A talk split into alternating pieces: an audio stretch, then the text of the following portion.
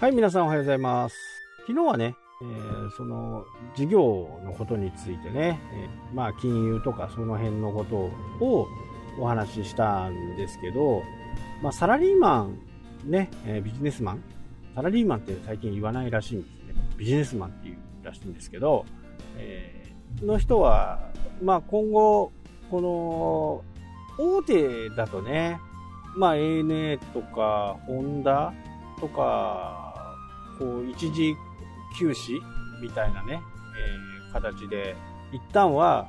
まあレイオフみたいな感じですかね。ただ、えー、資金とか給与とかはね100%払われるようですけどまあ日本はねやっぱりその雇用を守るっていうこの法律がガチガチであるんでね企業って結構こう社員を抱えると大変なんですよね。社会保険とかその辺とかのね、こともありますし、まあ非常にこう、企業経営者としてはね、大変なことになってますよね。一人でも二人でもいればね、その分、毎月払わなきゃならない。まあ、社員さんにもね、家族があるわけでね、明日からもう売り上げないから払えないっていうことはね、やっぱり会社を持っているものとしてはね、言えないことですよね。なので、こう、新しい助成金とかね、もういろいろこう出てますけどね、いかんせんやっぱり遅いんですよね。2ヶ月後、3ヶ月後じゃないかという風な形で、私も申請にね、来週申請の段取りを取って、来週申請しますけどね、実際にどんな感じになるのか、まあ今のところね、私自身も会社が2つあって、2つともね、えー、国民政策金融高校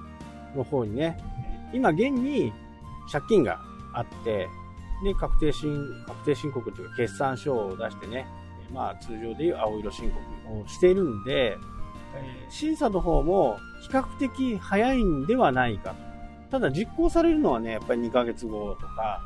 そんな感じになるのではないかというふうにね、言われています。まあ、やっぱりね、家賃を下げたりとか、売り上げがね、どんどん下がってきている状態でね、北海道の緊急事態宣言、札幌市と北海道のね、2回目の共同、緊急共同宣言でしたっけ？あれが出て、また札幌の雰囲気がね、ガラッと変わ変わりました。それまではね、普通だったんですけど、それが出てからね、売り上げがもうガクンと下がって多分このままの調子でいくと半分以下かなというふうでねそこに対してもね女性の申請ができるかなというふうにね思いますしまあ合わせて融資の方もね、えダブルで借りとこうかなというふうに思ってますしね。まあ、借りる分にはね利息を払って最終的には返済するわけですからやっぱり借り、借り、借り入れができる時にね、やっぱり借り入れはしといた方がいいのかな。ただこれ嘘を言ってね、やると一括返済とか求められるんで、やっぱり借りたい分だけ。基本的に多分ね、高校、成績金高校の方は、今僕の知ってる情報の中では、やっぱり運転資金で、6ヶ月間の運転資金の分を借りるんだと結構すんなり出るかなと。まあ、10ヶ月6か、6ヶ月から10ヶ月ぐらいがすんなり出るかなというふうにね、思いますし、まあ、新規の人はね、3ヶ月以内に1月にね、新しく会社を起こした人なんかは結構厳しいかなとは思いますけどね。ほとんどその無利無利息のやつは使えないんでね。まあこの辺がどうなっていくのかなというところは非常にありますし、まあ、とりあえず借りるだけはね、本当に皆さんも借りといた方がいいと思いますしね。期間は基本的にはありません。いつまでに借りないとなくなるように。まあ、ペイペイのね、100億円あげちゃうキャンペーンみたいに、100億円なくなったら終わりっていう風な形じゃないんで、これね、国のその1兆、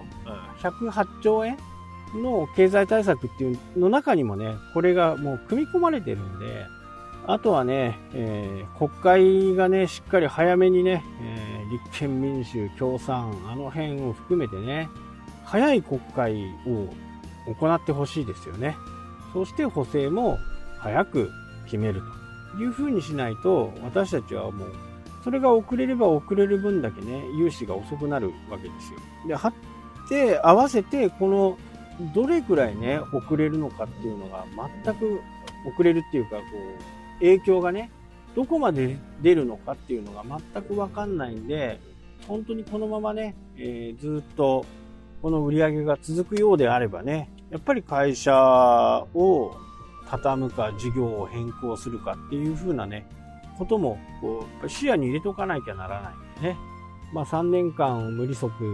で貸してくれて、まあ、利子補給があるんでね、スズメの涙ですけどね、えー、お金が少し入ってくるかなという風な形。今、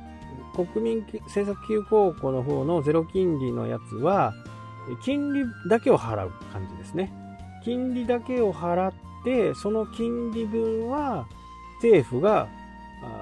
払ってくれるという風な形。例えば金利が、えー、月に5000円あったらね、5000円は国が払ってくれる。で、0. マイナス0.9ですから、5050円ぐらい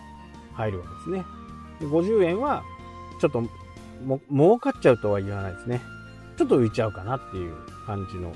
ものですから、えー、郵送とかね、インターネットで申し込みも全てできるんでね、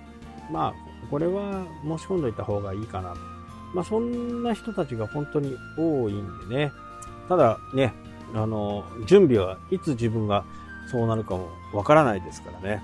ぱり内装では触れないっていう形になるのが一番怖いですから、そこの部分はしっかりね、手当てしといた方がいいのかなというふうに思います。まあ、ともあれね、この感染症がいつ終わるのか、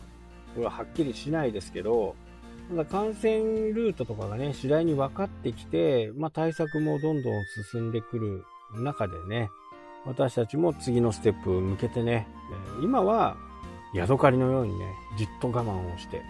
チャンスになる時を待つというのがね、いいのかなという、ね、思います。はい、というわけでね、今日はこの辺で終わりたいと思います。それではまた。